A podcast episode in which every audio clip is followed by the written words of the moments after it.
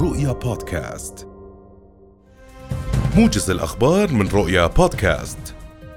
اقتحمت قوات الاحتلال قرية رمانة غرب جنين مسقط رأس منفذي عملية المزارعة الفدائية. وأفاد مراسل رؤيا بأن هذا الاقتحام هو ثالث اقتحام تنفذه قوات الاحتلال خلال أقل من 24 ساعة منذ عصر أمس حيث أعلنت قوات الاحتلال محيط منزلي أو منزلي منفذي أو منفذي عفوا عملية المزارعه منطقة عسكرية مغلقة عقب تنفيذ العملية. وفي سياق متصل اقتحم عشرات المستوطنين المتطرفين اليهود صباح اليوم باحات المسجد الأقصى المبارك الحرم القدسي الشريف.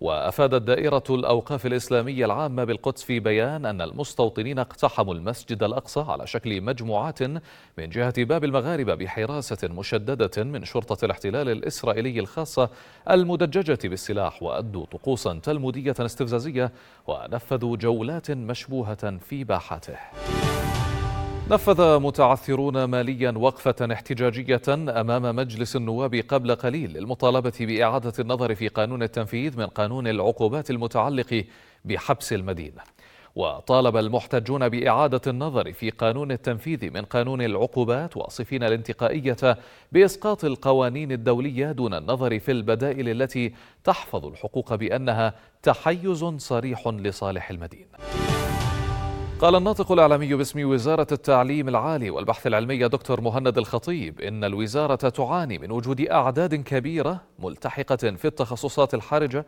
كالطب وطب الأسنان والهندسة مؤكدا أن الاستمرار في الالتحاق بالجامعات خارج الأردن سيؤدي إلى ارتفاع نسب البطالة في تلك التخصصات. وقال الخطيب في حديث لرؤيا إن التعليمات الجديدة الصادرة عن الوزارة فيما يتعلق بالدراسة خارج الأردن لن تمس الطلبة الموجودين على مقاعد الدراسة والذين التحقوا بالجامعات إضافة إلى الطلبة الذين أنهوا متطلبات النجاح في الحصول على شهادة الثانوية العامة التوجيه في سنوات سابقة. أكد نائب نقيب تجار المواد الغذائية خلدون العقاد توفر اللحوم الحمراء الطازجة المستوردة بالسوق المحلية وبكميات تلبي احتياجات المواطنين.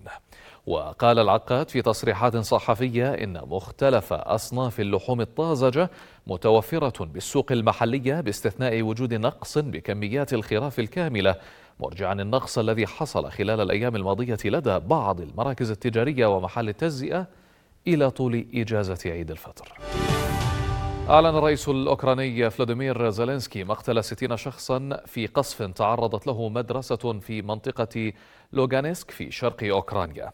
وقال زيلينسكي في مداخلة عبر الفيديو خلال مشاركته في قمة لمجموعة السبع إن قنبلة روسية قتلت ستين مدنيا في قرية بمنطقة لوغانسك مضيفا أن المدنيين كانوا يبحثون عن ملاذ في مبنى مدرسة عادية استهدفت بغارة جوية روسية.